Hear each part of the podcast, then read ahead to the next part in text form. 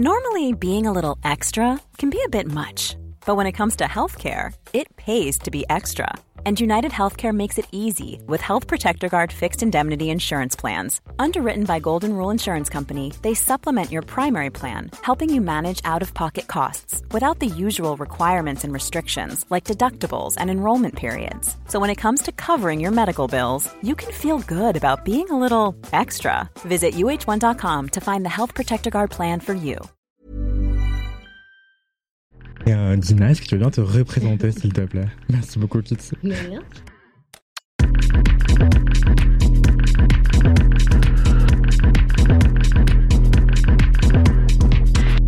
Eh bien, je m'appelle Dina Sultan. Euh, Est-ce que je dis mon âge Non, on va garder le mystère. Ouais, ok, j'ai bientôt 37 ans. je l'assume. Euh, je suis euh, styliste, euh, enfin, je suis directrice de style chez Péclairs Paris, qui est euh, ce qu'on pourrait communément appeler une agence de tendance. Donc, ça, c'est un peu l'ancien terme. Mm. En fait, on est plutôt une agence de prospective et, euh, de, euh, et de tendance esthétique.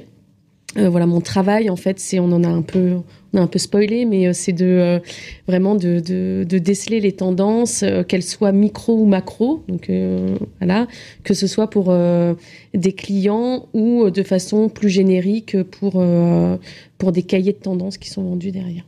D'accord. Je suis désolé, on va faire une micro-pause Ouais. dans ton interview parce qu'il y a une problème. question de Frogolo par rapport à Kitty. C'est- c'est pas compliqué de se lancer au début, aller vers les marques, demander, etc. et ne pas avoir peur de l'échec. Euh, si c'est difficile de se lancer, enfin si si clairement euh, quand tu dis quand tu dis aller vers les marques, c'est-à-dire j'imagine euh, ouais euh, enfin Pour les collabs, Ouais, je pour pense. les collabs. ah ouais bah alors ça c'est une vraie stratégie. Ah, On peut pas. C'est clair que moi, dès le début de la marque, je me suis pas dit euh, je vais taper à la porte de Gani. Donc en fait, la stratégie, c'est que je me suis dit ok, qui sont les personnes? Donc quand je dis personnes, c'est en vrai qui sont les marques avant Avec voudrais. que je dois toucher pour que Gani ait envie de travailler avec Mm. moi. C'est un peu comme ça qu'il faut fonctionner. Donc, euh, par exemple, avant de travailler avec Gani, bah, bon, c'est un peu bizarre, mais j'ai réussi à travailler avec Nike. mais Nike France. Nike France, voilà. Mais typiquement, je savais que d'avoir touché Nike, ça me permettait de toucher derrière euh, d'autres marques mode. Euh, et en fait, c'est un peu comme ça qu'il faut fonctionner. Là, par exemple, j'ai touché Gani, je me dis, ok, est-ce que je vais réussir à toucher Mista? Est-ce que je vais réussir après à toucher Sunay Donc en fait, il faut y aller un peu step by, Mm. by step et pas tout de suite taper dans le gros. Mais en tout cas, si on touche, si on tape dans les petits, aller voir les petits, mais qui sont regardés par ceux qu'on aime euh, qui sont en haut. C'est un peu comme ça qu'il faut fonctionner. Donc faut y aller mollo, quoi. Si c'est difficile, mais il faut réfléchir à stratégie. Un peu. D'accord. Long terme, progressivement. Ouais, voilà. Step by Di- step. Dina, est-ce que tu, tu valides cette stratégie Ah ouais, enfin, moi je suis pas entrepreneuse, hein, donc euh, je peux que valider. Mais oui, euh, c'est ce qu'on appelle la projection, hein, très Mm. clairement, euh, et la capillarité aussi. Donc, euh, comme Kitsi l'explique très bien, c'est euh, en touchant un, en fait, on définit de plus en plus son image, euh, le territoire esthétique dans lequel on s'inscrit, la façon dont on parle, euh, le langage. Enfin voilà, euh, pe- pe- petit à petit, en fait, euh, Kitty Martin Studio affine son positionnement, Ouais. et du coup, plus le positionnement est affiné, plus les marques qui ont un positionnement très affiné, tu parlais de regarder. vont pouvoir la regarder. Voilà. Alors on va manifester. hein. si l'OEV passe par là, Salut Jonathan. tu, tu leur envoies des, des signaux assez clairs, je pense, effectivement. On les a assez cités pour Ouais, que le ouais, SEO il fonctionne. Mais c'est intéressant, Dina, tu parles de territoire, de capillarité, donc tout ça, ça veut dire que c'est spectral, que ça, ça communique. Mm. Les, les marques ne f- ne- n'existent pas ex nihilo, euh, les unes à côté des autres, sans jamais communiquer entre elles. euh, si elles, elles sont pas en silo fermé. Euh, tout ça, c'est ce que tu observes en agence de prospective. Mm. C'est quoi la prospective concrètement? La prospective, c'est euh, c'est la façon dont on analyse des signaux faibles qui vont devenir plus tard des signaux forts. Donc aujourd'hui, euh, euh, un signe faible, par exemple, c'est euh, tel livre qui sort, mais associé avec tel podcast, associé avec telle expo, qui parle un peu de la même thématique. Et donc de, ces, de tous ces, signes faibles vont émerger une tendance majeure. Tu parlais du GORP, euh, du GORP Core tout à l'heure. C'est la résultante en fait euh, euh, euh, de- d'une volonté de réensauvagement, de retour à la nature, de fascination pour les outdoors, etc. Du coup, tout l'appareil outdoor est revenu à la mode et est devenu dans l'équipement urbain, ce qui n'était pas du tout le cas. Donc voilà, c'est un peu comme ça que je pourrais résumer une tendance. Effectivement, est-ce que tu crois par exemple que bon la pandémie c'est pas un signe faible, c'est majeur, mais ouais, ce serait dur de l'ignorer. mais est-ce que le corps aurait été si fort si on n'avait pas tous été enfermés quoi par exemple? Probablement pas. Même s'il y avait déjà des signaux, évidemment, ça faisait déjà longtemps que des marques comme North Face, Patagonia étaient observées, euh, même appréciées. Il y avait quand même pas mal de collabs aussi. Hein. Euh, Suprême faisait déjà des collabs avec North Face bien avant mm. la crise sanitaire. Donc évidemment, je pense que ça a amplifié l'envie des urbains de d'aller vers plus de naturalité et du coup, ça a fait exploser la tendance. Mais ça aurait, ce serait arrivé dans tous les cas. Moi, je me souviens, chez Lacoste, c'était quand même il y a 7-8 ans quand j'y étais, 7 ans. Euh, on, cherchait toutes nos inspirations euh, dans les marques. Autour de ça. Ouais, déjà. Mais c'est en fait, c'est une thématique qui existe depuis quasi toujours. Ouais, en fait, je crois que la mode a toujours été fascinée par les vêtements techniques. Ouais. Ça, c'est... Parce que les vêtements techniques, c'est aussi un espace d'innovation. En fait, euh, les, le, le, sportswear en général, c'est là où on va chercher des nouvelles matières en permanence. Euh. c'est ça. Alors c'est d'ailleurs c'est un métier d'ingénieur. Le sportswear, enfin le, le, sport actif, mm. que ce soit de l'outdoor ou du fitness ou quoi que ce soit, ce c'est pas un métier de styliste, c'est un métier d'ingénierie où euh, tu parlais de euh, tu parlais de textile, c'est tout ce tout on va explorer tout ce qui est revêtement, euh, technicité, praticité, versatilité du produit, bénéfices, etc. Pour de la performance voilà, sportive. exactement. On parle pas de style, on parle après de style on rend un vêtement désirable par la suite. Mais la première chose, c'est qu'ils répondent à un vrai besoin. Mm. Mm. Mm. Et toi, est-ce que tu connaissais ce métier avant de t'y lancer? Parce que c'est un métier un peu obscur et nébuleux, non? Tu avais des études pour ça ou? Pas du tout. Alors en fait, si... bon bref. Euh, je... savais pas moi. Non, non, en fait, j'ai, euh, moi j'ai, j'ai, j'ai un parcours en deux temps. J'ai commencé dans le retail, donc dans le commerce de détail, euh, avec un BTS MUC, hein, voilà, si ça rassure certains. Et j'ai fait sept ans de vente et de gestion de magasin. Donc euh, rien n'est trop tard. Je vous regarde, rien n'est trop tard. Euh, j'ai fait un, ce qu'on aurait pu appeler euh, un burn-out, je pense à l'époque. Oh là là. on a fait peut-être en même ouais, temps. peut-être 21 ans, je l'ai fait. et et en fait, depuis toujours, j'avais la créativité au fond de moi qui était hyper importante. Et il n'y a qu'une école qui a voulu de moi parce que j'étais j'étais pas post-bac, j'avais, enfin, j'avais pas de bouc ou quoi que ce soit. Et je suis rentrée à l'ISA, qui est une excellente école, hein, c'est pas parce que j'avais rien, mais qui a cru en fait en ma capacité euh, créative. Et en fait, je suis rentrée dans, une, mise à niveau directement mode parce que c'était vraiment le médium qui m'intéressait le plus. Et j'ai fait un, diplôme de stylisme modélisme, mais tout à fait classique. Et en fait, j'avais une prof qui était dans un bureau de tendance à côté. Euh, donc chez Péclers justement et qui m'a dit ah toi tu as quand même un profil bureau de tendance parce que tu es un peu euh, est-ce que cette prof, elle est toujours professeure ou, euh, Alors probablement, c'est Corinne Ferrin, elle s'appelle. Donc euh, big up, hein. Parce Corinne. Euh, bah moi j'ai fait des études de mode et bah même j'ai récupéré mon diplôme il n'y a pas longtemps de bachelière. Mhm. Donc voilà. Bravo. Et et, et en gros en fait notre école, je pense qu'ils avaient une collaboration avec Péclers. Ouais c'est possible. C'était quoi comme école? Isal Paris. Ah. Ça me dit quelque chose, en effet. Mais je, on fait beaucoup de collabs avec beaucoup d'écoles. Voilà. Et en fait, on avait euh, bah, notre professeur de styliste qui était euh, vraiment bien affiné avec Péclers. Mhm. Et euh, bah, cette prof de, de styliste j'ai quand même beaucoup de problèmes avec elle parce qu'elle avait un problème avec le voile, mais bon, ah, c'est une, autre histoire. Ça, c'est une autre histoire. ça, c'est une autre histoire. Mais euh, oui, c'est pour ça que je me suis dit que bah, quand j'ai su que tu travaillais là-bas, je me suis dit, ah, peut-être, il y a bon, le monde est petit. Péclair, ça a vu passer. Alors, il y, y, a beaucoup de stylistes chez Péclair, il y en a eu beaucoup, et beaucoup de freelance. C'est aussi mm. une réalité. Moi, bah, elle était en freelance. Voilà. donc. en fait, euh, y a, selon les périodes. Euh, de, de, rush ou de, de grosses mm. demandes de, de, dossiers clients, on fait appel à des freelances, forcément, qui sont des collaborateurs, euh, euh, souvent en style hein, d'ailleurs. Mais euh, là, aujourd'hui, on travaille plus avec les stylistes qui sont intégrés. Donc voilà, c'est peut-être quelqu'un de passage, mais je connais pas tout le monde. Hein, oui, c'est sûr. Et justement, c'est quoi un profil bureau tendance quand Alors, un profil, déjà, c'est un profil qui est curieux. C'est quelqu'un qui a.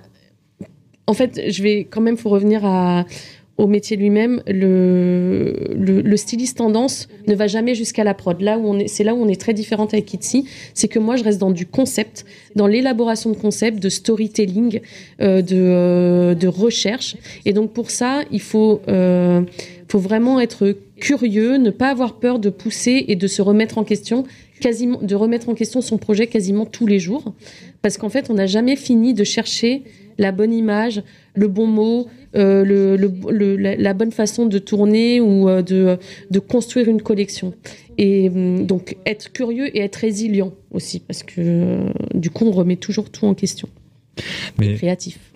Ouais, extrêmement créatif parce que c'est dynamique. En fait, une tendance mm. n'est jamais arrêtée, c'est jamais. figé dans le temps. On, met tout le temps à jour tout. Euh, je pense que euh, c'est ça euh, le, ce qui est important dans une tendance, c'est qu'on peut pas dire qu'elle elle, elle, elle s'arrête vraiment. Une tendance que je pense vous euh, vos, vos, streamers, là, enfin vos, les personnes qui regardent les, les, les sais pas comment, les, les watchers, les, viewers. les viewers. ok, pardon, excusez-moi, je, je, suis novice. Euh, euh, par exemple, la tendance Y2K là en ce moment, année 2000, ça fait, en fait, ça fait déjà plusieurs années qu'elle est installée, euh, mais elle évolue. Euh, au mm, départ, mm. elle était euh, un peu plus casual wear. Euh, là, on vient de passer une période où elle était plus Britney Spears. On va arriver peut-être une période où elle va être plus skatewear. qui est plus évoluée parce qu'il y a beaucoup de gens. je trouve que ça aussi, les mots, c'est important. Je trouve pour décrire une tendance ou autre. Il y a beaucoup de gens qui confondent en fait. Tu, as, tu, parlais de la, de la, période de Britney Spears, mm. etc. quand on nous parle des années 2000, quand on dit ah, bah la, la tendance des années 2000 est revenue en fait, j'aime pas trop qu'on affilie directement à une période parce que c'est pas du tout la même chose. C'est pas possible. Ça, a évolué et déjà c'est plus possible mm. parce que la vision de la société a évolué également. Il y a des choses qui ont changé et en plus de ça, euh, si on compare de comment ils étaient habillés dans les années 2000, mais vraiment dans les années 2000, 2003, 2004, 2005, à maintenant, mais euh, je suis désolée. Euh, bon, moi, je me dis personnellement. Voilà, c'est ça. Esthétiquement parlant, c'était quand même assez pas très. Enfin, c'était pas très bah, beau. On a tous eu des périodes. Hein, non, hein. oui, non, mais après, euh, je pense que. voilà. Après, même nos goûts évoluent. Hein, Les goûts évoluent également, oui. C'est notre vision des années 2020 qui regardons les années 2000. Exactement. Voilà. De toute façon, la mode, euh, la mode se regarde dans le miroir de façon éternelle. Hein, mm. Mm. Mais ce qui est important, comme tu le disais, et c'est là où on a un, rôle aussi un peu de d'éducation, euh, c'est comment on définit une tendance. C'est mm. pas tout de dire c'est année 2000, en effet c'est la, la, la, la, sémiologie qu'il y a autour, le, le tout le, le, champ lexical qu'on va développer autour d'une tendance va venir donner beaucoup plus de crédit mm. et aussi le, le truc c'est pas forcément de juste ramener une tendance, c'est comment on la twist, comment on la rend moderne, comment on la rend actuelle et désirable. Parce que la finalité, faut pas l'oublier, c'est qu'on ces tendances, elles sont aussi vendues à des marques qui sont plutôt des marques de fast fashion. Hein, euh, c'est le c'est le cœur de notre métier. Euh, euh, qui vont euh, proposer aussi des nouveaux produits et qui vont rendre le, le, le marché de la mode actif, qui euh, se, renouvelle, se renouvelant, désirable, etc. Donc tout, tout ce, tout ce travail de bien définir la genèse d'une tendance est, est majeur, mmh. parce que sinon on refait éternellement la même chose. Mmh. Aujourd'hui, la tendance Y2K, elle existe aussi grâce à la seconde main, et c'est aussi de là qu'elle vient, parce que c'est les fringues qu'on trouve en fait dans les dans les fripes et euh, et dans les Emmaüs, hein, si mm. on peut revenir. Mais euh, voilà, aujourd'hui, c'est comment on la twist sans bêtement refaire la même chose. Non, ça sert à rien. Voilà, donc c'est pas exactement le même top papillon que portait Marion Maria Carré euh, qu'on trouve dans les boutiques aujourd'hui. C'est réinterprété pour les années 2020. C'est ça, la réinterprétation et même c'est un twist, comme tu dis, euh, de beaucoup de choses que, qui fait qu'on arrive maintenant aujourd'hui à un résultat. Mmh. Euh, alors certes, il y a une certaine inspiration, mais euh, différent. Voilà, différente. C'est revenu en proportion, c'est revenu en couleur. La couleur est hyper importante en fait, dans la tendance. C'est ça qui fait, qui, mmh. génère du coup de cœur, hein, très clairement. voilà, c'est c'est revu en portée, en styling. Euh, les proportions ne sont pas les mêmes. Voilà, exactement. Mm. Il y a Olivier Artichaut qui demande dans le chat Pensez-vous que les opportunités dans la mode sont seulement à Paris? Euh, Est-ce que tous les bureaux tendance sont à Paris, par exemple? Euh, Les plus gros, oui. Alors, déjà, il n'y a pas beaucoup de bureaux de tendance. Hein. À Paris, il y en a 4 ou 5 maximum. Ouais, 5. C'est des petites entités. C'est des, sociétés qui ne dépassent pas les 40 personnes. Hein. Euh, secteur finance compris. Donc euh, vraiment, c'est mm. c'est vraiment les, c'est pas que les places sont chères, mais euh, voilà, c'est pas un métier qui est très, qui est aussi développé qu'on ne le pense. Euh, il y a des opportunités dans la mode autre part qu'à Paris, bien heureusement. Il y a, surtout dans le textile, il y a des gros pôles textiles dans le bassin lillois vers Saint-Malo, vers Marseille aussi, au Bagne, tout ça. Il y a quand même des, euh, même euh, un peu euh, plus le secteur de la chaussure, vers Cholet, le Limousin, tout ça. Donc évidemment, il y a des opportunités. Après, on parlait de pourquoi on aime Paris. c'est parce que c'est aussi le centre névralgique et que travailler dans la mode et être à Paris, ça permet d'être à la fois inspiré mm. et de continuer à pouvoir travailler sans mm. avoir euh, et c'est le rendez-vous avec l'international aussi, avec les gens euh, qui, viennent sur Paris et mm. qui sont euh, de pays étrangers. Donc mm. oui, oui, c'est... Et pour en revenir à ton parcours, donc cette professeure qui te dit tu as un profil bureau de tendance. Toi, Toi, t'en penses quoi à ce moment-là Et tu connaissais ce métier Moi, je comprends pas ce qu'on me dit très clairement. non, je suis, du coup, j'ai eu la chance de pouvoir faire un, stage chez Péclas. moi, j'ai un parcours beaucoup plus linéaire par rapport à Kitsi. C'est que j'ai commencé ma carrière et je suis encore en carrière dans la même boîte. Euh, alors donc je suis arrivée euh, chez euh, chez Péclair et j'ai très vite compris que mon profil qui était à la fois hyper commercial parce que j'ai un langage qui est très marketing, qui est très analyste, allait très bien avec le profil créatif parce que pour qu'une tendance soit viable, il faut qu'elle soit superposable au marché. Il faut qu'on puisse la traduire, euh, euh, faut que les, marques puissent la traduire pour elles-mêmes, ou alors faut que nous, on ait la capacité de les traduire pour la marque. Et, et en fait, j'ai rencontré exactement ce que je voulais faire, un peu par hasard, mais c'était cette fusion entre la conceptualisation et la réalisation, et comment on est un peu un moment pivot dans la, euh, dans la, dans la création d'une collection. D'accord. Et, justement, cette traduction, tu l'as fait de manière euh, automatique Alors, on a des, euh, déjà, je suis pas seule. Hein, euh, moi, je, porte la parole de Péclers Paris et de celle aussi de mes collègues. J'ai pas la capacité de créer autant de tendances toute seule. C'est très compliqué. Et mm. puis, il faut, il faut confronter les, regards. On, ne crée pas une tendance tout seul. en tout cas, une tendance qu'on a envie d'être un peu globale. On peut pas dire qu'elle sorte comme ça de notre cerveau. C'est pas mm. possible. Donc, en fait, tous les six mois, donc à chaque saison, euh, tous les stylistes de l'agence se réunissent et on confronte nos points de vue en disant bah voilà j'ai vu telle expo, j'ai vu tel film, ça m'a fait penser à telle tendance, j'ai envie de voir explorer ça, j'ai envie de faire ci et euh, on met tout en commun et on, va tirer en fait généralement ces quatre thématiques un peu globales euh, qui vont driver la saison en termes de, de réflexion et de couleurs. Euh, et, justement, comment est-ce que tu captes tout ça? Donc, tu parlais de, d'aller voir des expos, mm. des films, euh, sur les réseaux aussi, j'imagine également. Et, euh, et, surtout, tu as dit tous les six mois on se réunit, mais en fait, j'ai l'impression que ça va beaucoup plus vite que ça aujourd'hui. est-ce que c'est une impression? Qu'est-ce que tu en penses du rythme des tendances de mode Nous, on a, on a gardé le, le, positionnement de Péclair, c'est de garder ce rythme de tous les six mois. Donc, en effet, il faut, faut, distinguer tendance et et tendance que nous, on va vendre. Il y a la tendance qu'on voit sur les réseaux, c'est des épiphénomènes, c'est des micro-tendances.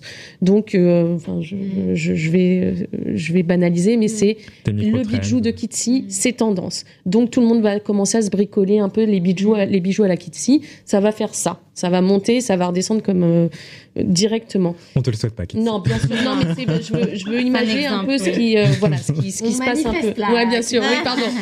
mais par contre, une vraie tendance, c'est que Sunny vienne prendre.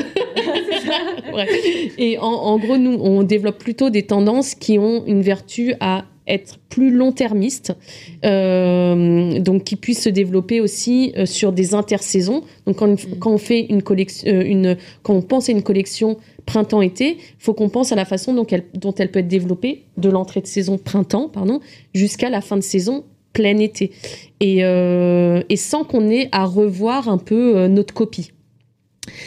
après, quand, quand, on travaille plus in situ avec nos, avec nos clients, on va ajouter ces épiphénomènes pour leur dire voilà ce qui se passe sur le terrain. Mais le langage premier de la tendance ne va pas changer. Ça va juste venir ponctuer un tout petit peu. D'accord. Et par exemple, euh, j'ai l'impression que mélanger l'or et l'argent, ça se faisait moins dans les bijoux il y a 10-15 ans. Mmh. Euh, et que depuis quelques années, c'est très commun. Euh, est-ce que c'est vrai? Est-ce que les, est-ce que, ah, est-ce que c'est une, une tendance de fond là où le corps en bijoux ou alors euh, je vois aussi des couleurs très vives. Est-ce mmh. que c'est une micro-trend ou est-ce que c'est parti pour durer? Comment tu fais la différence Comment tu jauges ce qui est une tendance bah, de fond Il faut attendre déjà d'une. évidemment, on a, on a plusieurs canaux qui nous permettent de confirmer ou d'infirmer une tendance. Le premier, c'est évidemment les défilés. La période des Fashion Week permet, et, l'analyse qu'on en fait, euh, nous permet de vraiment de, de, de, de, faire sortir les points saillants d'une tendance. Donc tu parlais de, euh, du doré et de l'argenté ensemble. Voilà, s'il euh, il y a une grosse proportion de bijoux parce qu'il n'y a pas souvent des bijoux aussi dans les défilés, mais s'il y en a beaucoup qui exploitent cette tendance qu'on avait déjà vu venir parce qu'elle vient du néo-industriel, etc., oui, là, on peut confirmer que ça va être plutôt une tendance de fond. Mm. Aujourd'hui, le, mélange de métaux, c'est une tendance de fond. Enfin, mm. voilà, y a, on n'a plus besoin de réinterroger. Voilà, c'est plus un sujet, c'est installé. Euh, et je me souviens plus de ce que je voulais dire. comment, tu, sais que la différence entre microtrends et tendance de fond En fait, la microtrends, on voit très bien qu'elle va s'essouffler rapidement. C'est quelque chose de. Quand elle est vue trop vite, Voilà, c'est ça. Et c'est ça. Mm. Elle est trop esthétique. Mm. Euh, elle est trop forte. Le Gorpcore, par exemple, euh, c'est monté très rapidement. C'est une tendance de fond en, en, en elle-même, mais Aujourd'hui, c'est en fait moi le Gorpcore, ça fait depuis 2016 que j'en entends parler, mais aujourd'hui on en parle beaucoup parce que le pantalon parachute est à la mode, parce que le cargo est à la mode, mhm. parce que euh, euh, non mais non mais, c'est très bien, non, mais les, voilà les, les, hauts qui sont déconstruits un exactement. peu. Exactement. Mais en vrai, euh, c'est juste parce qu'il y a un produit qui est à la mode, mais en fait la tendance elle va continuer à vivre toute seule. Mais aujourd'hui, elle est à la mode juste pour ça. Dans tout le temps. Chaque grosse tendance, tu as des, mm. mm. pics dedans. Et j'ai une question. Euh, quand tu es avec tes collègues euh, au bureau et que vous devez tous les six mois mm. euh, analyser les tendances de la saison, etc., est-ce que des fois, ça arrive pas? Parce que moi, ça m'est arrivé pendant un cours de stylisme, on parlait de tendances, mm-hmm. on faisait des analyses de tendances.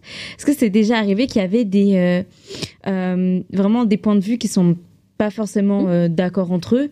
Et euh, pas qu'il y ait une dispute, mais en gros, il y a vraiment ce, euh, ce, débat, ce débat sans fin. Mmh. En disant, bah, en fait, si, si, je t'assure que ça va être ça, mais non, non, je, ne, je ne le vois pas, je vois pas ce que tu veux dire, je ne vois pas ton analyse. Enfin, enfin voilà. Enfin, moi, ça m'est arrivé. Et c'est pour ça que je me suis dit, peut-être que euh, vu qu'on n'est pas forcément euh, dans le truc, bah euh, voilà, par exemple, bah, ça m'est arrivé avec ma mm. prof de styliste, où tous les élèves pas là pour étaient... le règlement de non, mais, non, non, mais c'est vu que c'est une expérience par rapport au domaine du stylisme, je me, je me, pose la question est-ce que bah voilà, chez les, personnes qui ont le plus d'expérience, chez les professionnels, est-ce que ça arrive également? Alors nous, on est plutôt bienveillants parce qu'on mm. écoute les tendances de tout le monde. C'est-à-dire, on, ne pense pas que quelqu'un a la vérité vraie. Euh, c'est, euh, mm. on, a chacun nos vérités. Déjà, on, euh, je dis qu'on est plein de stylistes, mais on a surtout des expertises. Donc, il y a des personnes qui sont expertises de la mode femme, mm. expertes de la mode femme, expertes de la mode homme, de la mode enfant. Moi, je suis experte de, du sportswear et du sport actif. Donc j'apporte ma vision à ce niveau-là. Et l'idée, c'est de trouver un consensus plutôt que de, que de se mm. chamailler à savoir qui a raison, machin. Non, l'idée, c'est vraiment de se dire tout le monde a une bonne parole, tout le monde a une vision qui est euh, plausible, euh, euh, écoutable, entendable, enfin, comme on veut. Et, et, le travail, c'est de trouver un territoire commun. Et c'est pour ça qu'on ne fait pas qu'une thématique, il n'y a pas qu'une tendance par saison, il y a quatre thématiques. Ça permet d'explorer de, plein de territoires derrière et qui vont aussi driver euh, mm. On travaille pas que pour de la mode femme, on travaille pour euh, de la déco, du design, du sport, euh, de la mode homme, de la lingerie, de l'enfant, machin. Donc il faut qu'on puisse vraiment nourrir tous ces secteurs-là. Et tous ces secteurs s'informent les uns les autres. J'imagine que ce qu'on repère dans le design peut inspirer la food, qui peut inspirer la mode, etc. Tout est lié. Et avant qu'on parle de ton expertise, euh, est-ce que tu peux nous donner un exemple, par exemple, les quatre thématiques fortes du printemps-été 2023 de tête ou, la saison d'après Qu'est-ce que tu as le plus en mémoire Alors là, je suis sur l'été 24. Ah, mon Dieu euh, Alors, euh, je vais vous faire très peur, mais en gros, on vient de terminer les couleurs de l'été 25. En fait, oh bah, en fait, il y a un vrai processus derrière. nous, on touche à l'industriel, hein, l'industrie de la mode. Euh, et il y a, on parlait des supply chains et des délais, de la, complexité de monter une marque. En fait, par exemple, quand on développe des couleurs, une tendance, on, les, on, les vend successivement aux fabricants de tissus mmh. en premier, qui ah, après vont exposer leur collection pour les marques qui vont acheter leurs tissus, qui après vont faire leur collection. Mmh. Donc il faut remonter, à chaque fois, il faut remonter en amont. Et nous, on est plutôt au démarrage. On intervient à plein de sessions, mais voilà, c'est pour ça qu'on fait de l'été 25. Il euh, faut savoir qu'il y a euh, sur l'été 24, 2024, si je me souviens bien, il y a euh, il y a Là, une, tu parles de l'année prochaine, du coup. Euh, l'été de l'année prochaine, mais du coup, moi, je l'ai fait il y a un an. oh my God. du coup, il ah faut que je, je m'y remette un petit peu. Et donc, l'été 2023, tu l'as fait il y a deux ans Ouais. Bah, je l'ai pas fait parce que j'étais enceinte. Mais euh, voilà, enfin, bon, bref. Comment t'arrives, toi, à.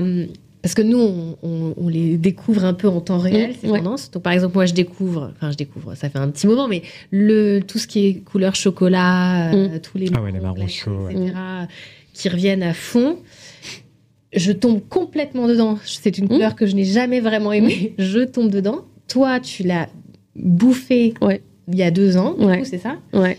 Est-ce que tu arrives quand même à l'aimer encore aujourd'hui? Bah, Un peu moins. Ah ouais? Ah bah, par exemple, je. je... T'en as marre En fait, t'es décalé par rapport euh, aux personnes. Non, mais ça, bah, du coup, je m'habille mal. non, t'es en avance. Non, mais, non, c'est, pas. C'est, euh, en tout cas, je vais, je vais faire l'impasse sur plutôt de, la de, de l'épiphénomène. On en parlait un peu avec le sac, le sac mm. Telfar. Euh, comme en effet, euh, on voit euh, beaucoup de choses passer, mm. beaucoup de tendances, ça permet très clairement, rapidement d'avoir un, filtre. un filtre perso et de, du coup de, de, pas aller dans des tendances qui, on sait, sont éphémères. Donc c'est vrai que si on voit les filles de l'agence, je dis filles, mais il y a des garçons, mais c'est vrai qu'on est quand même majoritairement une boîte de filles et ça c'est génial. Mais euh, on la plupart des filles, elles sont plutôt habillées de façon essentialiste. Il y a toujours, il y a de la, il y a un sens de la mode, mais on est sur des produits qui sont un peu plus euh, durables, intemporels, euh, ou alors des pièces fortes de designer. Mais voilà, c'est, il y a, il y a pas beaucoup de micro, de, micro non, pas trop, non. Mm. Voilà. Et donc pour l'été 2024. Pardon, excuse-moi. non, je t'en prie. Dans un an et demi. Non, mais qu'est-ce que tu as en tête, par exemple? Non, mais en tête, alors, on parlait du retour à la nature. Donc euh, là, euh, c'est évidemment encore le cas. Euh, donc, je parlais de réensauvagement. Le réensauvagement, ça va être quelque chose de très important. Donc, comment la nature vient s'intégrer dans nos modes de vie quotidiens. Euh, et non plus comme une façon de, euh, de s'échapper. Donc euh, il y a une vraie différence pour nous entre l'escapism et le rewilding. voilà, là je fais, je fais du franc, je fais de, de, l'anglais dans des phrases françaises, c'est insupportable. mais bon, voilà, je l'ai juste. C'est la fashion. Non, mais voilà, donc du coup, y a, on parlait du GORP, donc voilà, c'est la continuité du GORP. Il y a aussi un retour au, à, à l'historique, au, à l'ancrage historique. Euh, de, de, de, la mode. Donc, on parlait des essentiels. Euh, comment on va revenir un peu à tous ces essentiels, au bien façonné, au beau, à la belle matière, etc. De bonne facture. Voilà. Mais c'est intéressant. Euh, c'est des choses que, enfin, en tant que journaliste mode, c'est des mmh. choses dont, dont, je parle et j'y interroge aussi souvent. Mmh. J'appelle ça des tendanceurs et tendanceuses, mais peut-être que ce terme est horrible. Qu'est-ce que tu en penses d'ailleurs? C'est comme influenceur. Ah, J'aime pas trop. Il existe, mais bon. non, c'est analyse tendance. Enfin, il y a un vrai travail d'analyse qu'il faut pas. Euh, en fait, je fais pas la tendance. J'analyse des tendances. Mm. Je suis pas une lanceuse de tendance. Mm. Les lanceuses, les lanceurs de tendance, c'est Kitsy. C'est Kitsi avec ses bijoux. Non, mais c'est vrai. Tu es, plus une lanceuse de tendance que moi, mais moi, je suis une analyste et je traduis pour les marques. Donc, euh, c'est mm. plus analyse de tendance. Et en tant qu'analyste de tendance, mm. et eh ben, tu es le genre d'experte que je peux appeler, par exemple, pour dire Ah, j'ai remarqué depuis quelques années que l'escalade devenait à la mode, et puis maintenant, on voit des. en tant que sport, et maintenant, on voit des mousquetons euh, sur les, les mm. jeans des gens. Euh, est-ce qu'il y a une tendance corps-corps Et donc, toi, c'est quelque chose que tu as repéré il y a deux ans. et tu, parlais d'escapism. Tu parlais aussi d'amour de, d'amour pour les belles matières, les produits de bonne facture bien façonnés, et eh ben moi j'appellerais ça du post-récession en fait. On est en pleine inflation, les gens ils veulent des, des valeurs refuges, ils vont investir dans un sac investissement. Euh, ça c'est des choses que tu as déjà vues, enfin que tu trouves ah bah, hyper logiques. Je réponds à au moins une interview par semaine euh, sur des sujets de société ou de mode. La plupart du temps. Ça, ça arrive très très souvent qu'on nous appelle, que ce soit moi ou mes collègues, hein, mais euh, c'est vrai qu'on a la capacité de, de, de, aussi de calquer une tendance mode sur une tendance socio. Mm. C'est très important hein, parce que ça veut dire qu'on intègre la notion de mode dans un, dans, dans un écosystème plus social et, euh, et, du coup on peut, on peut répondre à, à ces questions-là qui sont pas juste des tendances esthétiques en fait. Mm. Et oui, c'est hyper intéressant ta manière de lier des signaux faibles mm. que tu vas voir dans le design, la food, les expos d'art et la mode, la rue, mm-hmm. et, en et dire ah bah en fait ça va devenir une tendance l'année prochaine, dans deux ans, dans trois ans, etc. D'accord, ok. Il y a une question de Maïté BRN dans le chat qui dit est-ce que vous avez une tendance favorite? euh, ouais, bah moi j'adore le streetwear. Hein, euh, je, non mais euh, que et, quand je dis streetwear, le streetwear aujourd'hui c'est un mot un peu poubelle. Euh, ouais. Euh, ouais, c'est un peu dur, mais moi j'ai une préférence pour le skatewear plus ah. particulièrement.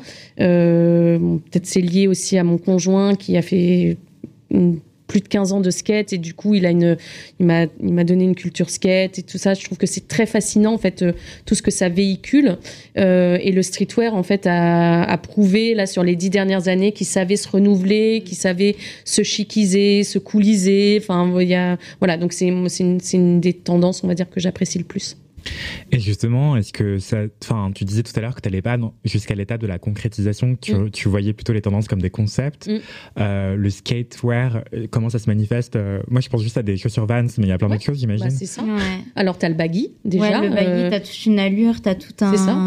Il y a le, il y a le, il y a le baggy, il y a tout ce qui va être aussi euh, euh, chemise de bûcheron euh, avec des carreaux, tout l'univers de la skate shoes. Là, on en a vu chez Lanvin, on en a vu chez Dior, quand même. Les bonnets, il y a Adidas, voilà, les bonnets, les casquettes, le retour de vieilles marques comme DDP ou de, enfin, je, je, je, vais pas sortir les marques américaines, mais voilà, c'est un peu tout ça, le, le oversize au global. Et puis euh, le caleçon. Ouais, le ah caleçon qui ressort, ouais. voilà, c'est ça. euh, etc. Ouais, je sais pas. D'accord. Il y en a plein. Mais on parlait aussi de, de couleurs. Tu parlais du marron, euh, Kitty. Mhm. Euh, souvent, chaque, en début d'année, il y a Pantone qui sort mhm. la couleur de l'année. Et à chaque fois, je me dis, mais c'est faux, c'est n'importe quoi et tout. On va pas le voir partout. Est-ce que toi, tu trouves que Pantone tombe juste Généralement, par exemple, là, c'est le Viva Magenta pour 2023. J'ai l'impression qu'on n'en voit pas tant que ça, que c'était vraiment l'année dernière, qu'il y avait du rose fuchsia comme ça chez Valentino, chez Schiaparelli. Alors, il y, a, un double effet euh, sur la couleur Pantone de l'année, c'est que quand Pantone annonce une couleur, ils savent aussi qu'ils vont être suivis parce que c'est quand même les, euh, les leaders mondiaux de la couleur. Alors, ils créent pas des couleurs, contrairement à Péclairs qui créons nous des couleurs exclusives euh, chaque saison. mais ils ont un catalogue de couleurs qui est hyper étendu et qui est industrialisé. Donc c'est vraiment c'est la référence couleur quand tu veux faire un marron. Euh, tu viens pas avec un bout de marron, tu dis je voudrais le Pantone 7505C mm. et l'industriel va pouvoir te ressortir le truc. Donc évidemment quand ils sortent une couleur, ils savent qu'ils vont être suivis parce que s'ils l'annoncent, il y a une répercussion mais qui est énorme. Énorme. Euh, ça va être repris sur tous les médias, ça va être vu par tout le monde et du coup les industriels de la mode vont suivre la couleur. Donc euh, évidemment, enfin de la mode ou de la déco hein, de toute façon. donc oui, bien sûr, ça génère forcément une tendance. Forcément, ouais. Mais c'est un peu une auto-tendance. Parce que, en fait, le choix de cette couleur, elle n'est pas forcément justifiée. Il n'y a pas une justification euh, euh, sociale, d'analyse de macro-trend, en fait, derrière. ils disent pas que d'où ça vient, pourquoi et comment. C'est plutôt de dire, voilà, on sent que cette couleur va être la plus importante. Ils font pas appel à des bureaux de tendance Non. Ok. Ah on, a, collaboré avec eux il mhm. fut un temps. Euh, c'était pendant le, pendant le Covid. D'ailleurs, on faisait des, des, des, postes en collab. Et, euh, mais euh, sinon, ils ont leur propre bureau, hmm. leur propre ah ouais. Étonnant. Et donc, toi, quand tu vois Viva Magenta pour 2023, par exemple, tu, saurais le justifier? Et à ton avis, qu'est-ce qu'il explique? Il explique, en fait, on est dans une période euh, très morose aujourd'hui. Et l'attrait de la couleur c'est un peu comme une thérapie. Donc on est vraiment sur une sur des sur des euh, sur des saisons qui sont autour de la color thérapie et de la de l'énergie par la couleur. Mmh. euh, le rose c'est une aussi c'est une couleur assez étendard dans tout ce qui est question du genre aujourd'hui. Ça fait c'est vraiment une couleur qui est devenue très fluide et qui exprime énormément les personnalités. C'est une couleur qui est aussi est pas facile à invisibiliser. Euh, du coup, elle, elle, elle, prend toute sa place parce qu'elle sort du lot aujourd'hui, de plein de façons. D'accord. Euh, et du coup, tu sais déjà quelle sera la couleur de 2024, par exemple? Euh, Je sais quelles seront une partie des couleurs de 2024. Ce sera quoi, tu penses? Attends, Kitsi, donne ton pronostic. Faudrait que j'aille voir mes trucs. Attends, je peux, je peux, sortir mon ordi, là. moi, je parie Attends, je sais pas si. moi, j'ai pas. Je crois que je parie sur un, peu un retour aux couleurs très cassées. En fait, j'ai en tête ce défilé Chloé des débuts 2000, des bleus cassés, mm. des verts cassés, des euh, beiges sable. Mm. Du neutre. Ouais, du neutre. Mm. Je suis très beige aussi. Et toi, tu penses, c'est quoi, Sarah? Moi, j'aurais été euh, orientée vers le bleu. Genre euh, tout ce qui tourne autour du bleu. Ouais, y a, alors il y a un gros retour au bleu. Le bleu, c'est une couleur apaisante. Donc il y a souvent en été, il y a vraiment besoin de couleurs qui viennent soit énergiser, soit apaiser. Mhm. Donc en effet, le bleu va être une grosse tendance et les neutres aussi parce que on est encore sur des. Euh, on est encore sur des qui vont bien ensemble en plus. Oui, c'est très, c'est très été. Hein. Euh, voilà. Mais en tout cas sur l'essentialisme et sur ces couleurs qui sont euh, plutôt trans, trans saisonnières aussi. évidemment, on peut parier dessus. Après, de dire si une couleur va sortir, je ne peux pas vous dire si c'est le rose poudre ou le vert menthol. J'ai l'impression qu'il y a toujours des réactions contraire. C'est-à-dire que quand on a vu trop de. Mmh. Rose. C'était dernier, c'était le vert, le orange. Le lilas. Le lilas. Le lilas. On en a un peu marre euh, Bien sûr. Bah, le lilas, je pense que c'est un, un, des meilleurs exemples. C'est une couleur qui a. Qui, qui, a, qui, a, mis deux ans à s'installer. On l'a vu pendant à peu près deux ans dans les magasins.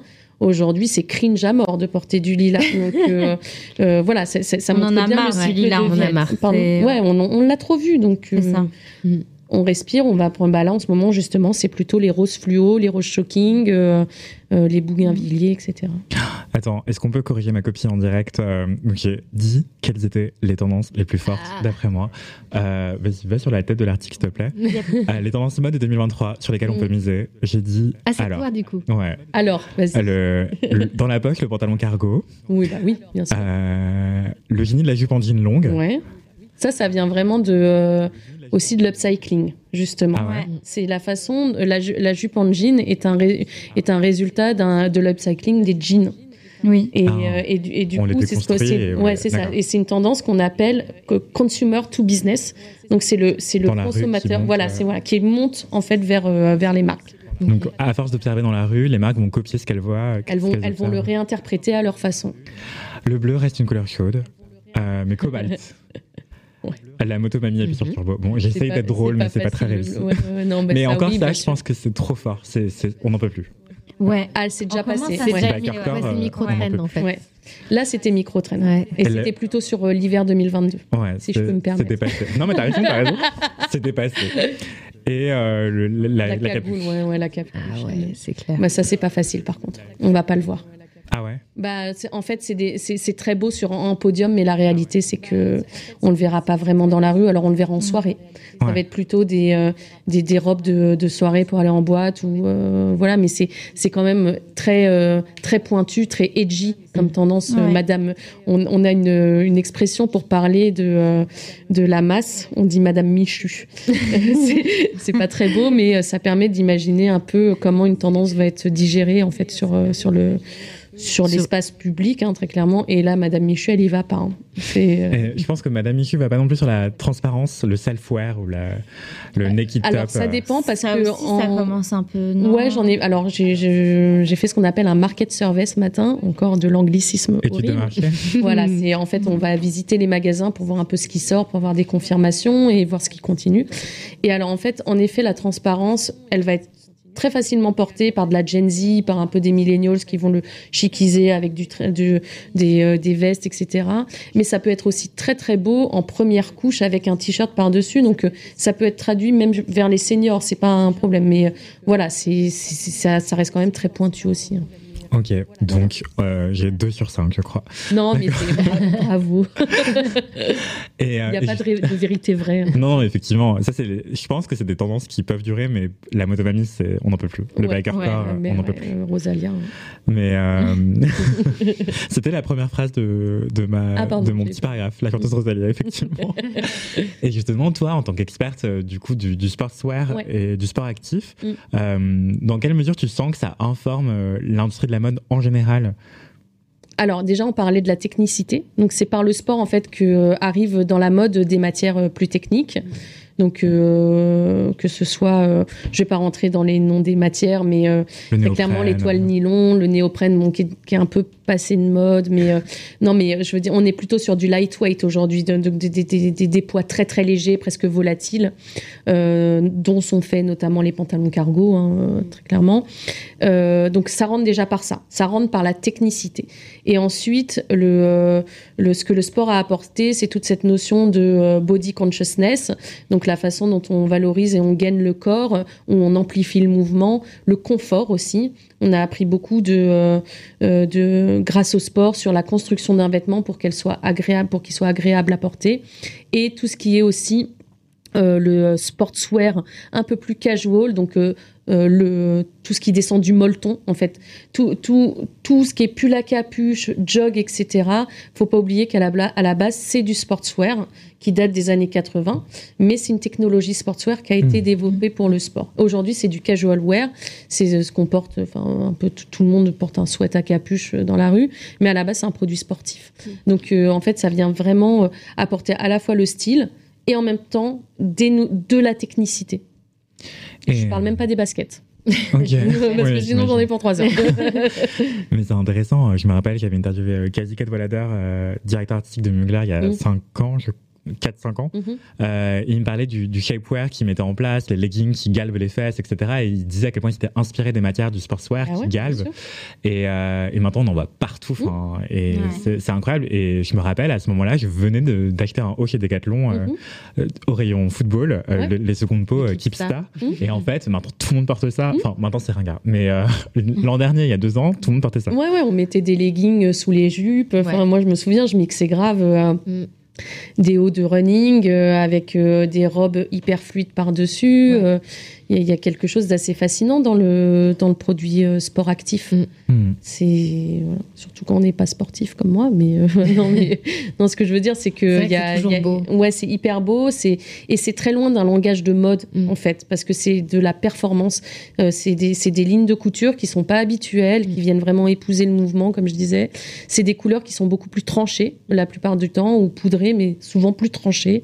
C'est des motifs aussi qu'on va rarement retrouver, là je parle que d'esthétique, hein, qu'on va rarement retrouver aussi dans le prêt-à-porter, euh, des, choses plus digitalisées, euh, euh, qui font plus référence à du futurisme, etc., un côté laboratoire. Donc voilà, ça, ça amène en fait tout ça. Et justement, dernière petite question très sport, mais... Mm. Comment est-ce qu'on explique les clashs, enfin les couleurs choisies par les équipementiers sportifs pour les chaussures, mm. les baskets, les sneakers? À chaque fois, je trouve ça horrible. Je Je mm. comprends pas. en fait, ils ont déjà, euh, ils ont une palette qui est assez limitée la plupart du temps. Euh, et il euh, y a un, besoin de, de, production qui est énorme si on prend un équipementier comme Nike. je ne sais pas combien de chaussures ils produisent. En, toute gamme confondue. Hein. Euh, c'est énormissime. Donc parce que vous, on voit nous, on voit peut-être la partie euh, mm. émergée de l'iceberg, un peu les collabs, les, les, éditions limitées qui sortent, mais il faut pas oublier ce qui sort aussi chez Decathlon, dans, dans le mass market, etc. Donc euh, la palette est limitée et les produits à faire sont énormes. Donc bah ils essayent tout. Hein. non, mais voilà. mais il, y a toutes les ouais, il y a toutes les couleurs. Par contre, ils vont sortir des packs qui vont avoir euh, des, euh, des, des, des, esthétiques euh, un peu plus affirmées. Donc, il va y avoir le, le pastel pack pour, pour, pour pack, justement. Enfin, mais autre qui va mélanger des coloris pastel. Ça, ça a été un gros hit il y a quelques années. Il va y avoir euh, évidemment euh, des coloris plus universitaires, des rouges, des bleus, des verts qui vont revenir souvent, mais euh, et après les goûts et les couleurs, ça ne se discute pas. Hein. Oui, Toi, ce que tu trouves beau, il y a certains qui trouvent moche, donc. Oui, de toute façon, le goût c'est un construit social. et c'est quoi le conseil que tu aurais aimé avoir au début de ta carrière, avant de te lancer? J'aimerais, j'aurais bien aimé qu'on m'explique qu'il n'y a pas de mauvais goût. Il n'y a que, il y a que une, une notion d'esthétique. Et euh, euh, je trouve ça très réducteur de dire ah c'est de mauvais goût. C'est juste parfois simplement la façon dont c'est porté, dont c'est stylisé. Euh, qui, qui, qui, qui, définit, qui peut redéfinir une tendance. Euh, j'ai toujours en tête, en fait, euh, je sais pas si tu l'as probablement tu l'avais vu, le reportage sur Marc Jacobs qu'il y avait eu, euh, tu vois, et quand il était chez Vuitton et tout. Mhm. C'était Loïc Prigent, je crois, déjà à mhm. l'époque. Et en fait, à un moment, il dit, il envoie une de ses stagiaires acheter un pull à Barbès. Il le prend, il fait Est-ce que c'est assez moche pour être beau? Ouais. Et c'est une, une, phrase, c'est con, mais ça m'est resté dans ma tête. Et d'ailleurs, ça a drivé aussi mes études. On parlait d'upcycling. elle revient souvent. Ouais, moi aussi, j'en parle souvent. C'est hyper important de se dire que la norme esthétique, c'est pas celle qu'on voit directement, mais c'est celle qu'on peut inventer derrière. Ouais. Voilà. C'est hyper intéressant. Euh, dans le cadre, je viens de mettre un lien vers l'interview qu'elle avait faite de mm. Alice Pfeiffer pour son livre Le goût ah du moche. Le goût du moche, ouais, bien sûr. Où elle racontait euh, comment est-ce qu'on le cycle, le cycle des tendances, mm. et le kitsch, le rétro, le ringard, la faute de goût, le vulgaire, le joli mm. lait, le métamoche, tout ça, c'est un cycle en fait. Et le moche d'hier, c'est le beau de demain, quoi. Bah, je pense que la tendance Y2K, c'est on y est là. C'est vraiment, j'en ai vraiment. Enfin, moi, je serais incapable de porter du Y2K aujourd'hui parce que pour moi, c'est c'est terminé en fait. ça les lumettes je vois des meufs euh, porter des trucs que je trouvais, enfin je les trouve toujours moches. Hein. Et, euh, et c'est drôle de voir les nanas euh, beaucoup plus jeunes que nous en fait sortir quand je, leur, je les vois faire leur haul et dire purée j'ai trouvé cette pépite et qu'elles sortent ça de là t'as de la sueur genre, là, genre what? c'est pas sérieux et oui voilà. Mais voilà mais elles elles vont le réinterpréter de façon plus moderne etc. Et, ouais, et je pense que nos parents nous ont regardé récupérer des tendances euh, mm. qui leur appartenaient à la base, et, mais nous, on les a réinterprétées euh, de façon différenciée, etc. Exactement. Euh, ouais, a le fuseau qui revient à la mode avec l'élastique sous le pied, c'est assez fascinant. Mm-hmm. Quoi. Ouais. Et là, j'ai mise à fond sur les années 80. Les gros, grosses épaules. Ouais, vas-y. mais peut-être que c'est mon goût personnage, je ne sais pas. Ouais, non, mais bien sûr. et c'est quoi le, le, conseil que tu aimerais donner aux gens sur s'ils veulent suivre une carrière similaire à la tienne? Euh, alors la première des choses, c'est euh, de jamais cesser de s'informer. Euh, la culture mode et la culture en général, c'est même, je pense, dans le métier créatif en mmh. général, mais spécifiquement dans, dans le métier d'analyse tendance, c'est hyper important de, de, pouvoir identifier euh, identifier une tendance, c'est pas juste dire ça c'est une tendance, c'est de pouvoir retracer la tendance, comme on le disait, jusqu'à jusqu'à la racine. Et ça, ça demande forcément de la culture mode. Mm. Et, de la culture en général, comme je le disais. Mais voilà, c'est ça, c'est vraiment le conseil premier. C'est la, la, la, culture mode ne s'arrête pas à Vogue ça va beaucoup plus loin que ça. C'est les expos, c'est euh, les docus, les podcasts, les et ça je parle que de la culture mode, hein, mais euh, voilà, ça demande, euh, pour moi ça, ça demande vraiment un bagage. Derrière. Beaucoup de curiosité. Toujours. S'intéresser à tout. Et sortir un peu des, sentiers battus. Mm. aller voir les sous-cultures. les sous-cultures d'aujourd'hui, ce seront les cultures de masse de demain. Donc voilà, c'est c'est un peu tout ça. D'accord. Est-ce que vous avez des questions pour Dina Non. Dans le chat, si vous avez des questions. Euh, c'est le moment, si vous avez des questions. Et pour Kitty aussi, peut-être, parce que c'est les dernières minutes euh, de ce live. En tout cas, euh, Dina, est-ce qu'il y a quelque chose que tu aurais aimé ajouter par rapport à ton métier, ta carrière Non, bah, faut, pas. Alors faut pas avoir peur aussi de venir nous solliciter pour des stages ou quoi que ce soit. Donc là, je me vois 50 000 CV arriver. Mais, non, parce que, bon, évidemment, il faut, faut des études de mode hein, quand même derrière. Mais euh, ce que je veux dire, c'est qu'il faut la mode ne s'arrête pas aux maisons de couture. Je pense que ouais. euh, Kitsi euh, aussi pourra le confirmer. Euh, il y a beaucoup de métiers dans la mode. Mm. Euh, faut pas avoir peur aussi de la fast fashion parce qu'il y a beaucoup d'efforts qui sont faits en fast fashion pour la rendre plus acceptable, plus éthique, etc. Donc voilà, n'ayez n'ayez pas peur, c'est en train de bouger. faut, faut ouvrir un peu ses chakras sur tous les métiers de la mode. Ouais. Bah, effectivement, tu as entièrement raison. Je viens de mettre la page contact de Péclars Paris euh, dans le chat pour les gens qui voudraient envoyer leur CV. C'est le moment. Euh, ah merde, tu vas... est-ce que tu vas ajouter quelque chose? Euh, Non, je crois que non. Euh, enfin, si, c'était hyper intéressant. Ah bah, merci. J'aurais pu t'écouter des heures. et c'est drôle parce que je, je crois que je l'ai jamais dit, mais quand j'avais genre 16-17 ans, je disais que je voulais être tendanceuse. Ah, génial. j'avais vu ce mot euh, dans un article, je crois que c'était genre ah Le Point. Et j'avais dit à mes parents, euh, je veux faire ça, je veux être tendanceuse. Mais c'était il y a bien longtemps. Ben ouais, c'était il y a bien longtemps. Mm. Et, euh, et voilà, je, pensais même que ça n'existait pas ce métier. Je me disais, c'est pas possible, c'est trop beau pour être vrai, quoi. Je trouvais ça trop cool. Ouais, c'est vrai, c'est mais c'est très cool. Je dois dire quand même que je fais un métier plutôt cool. Ouais, c'est très intéressant. Bah, tu te nourris constamment. En fait. C'est hyper stimulant. Mm. Ouais, c'est génial. Mm. Euh, j'adore ton métier. Euh, j'adore le faire aussi. J'adore ton travail. Euh, donc, merci beaucoup d'avoir été parmi nous. Merci. aussi aux chats et aux viewers qui étaient là. je viens de mettre l'Instagram de tout le monde et Sarah m'a aidé, évidemment. oui, pour C'est beaucoup plus rapide que moi. donc, c'est génial. on a mis Kitsi Martin, Kitsi Martin Studio, We Are Humble Warriors, ah Paris et Dina. Ah, yes. Voilà. Merci beaucoup. Tout est dans le chat. ensemble pendant ce live. Merci, merci Sarah et merci Anthony. C'est la fin de ce live. Bonne soirée, prenez soin de vous. Les ah, oui.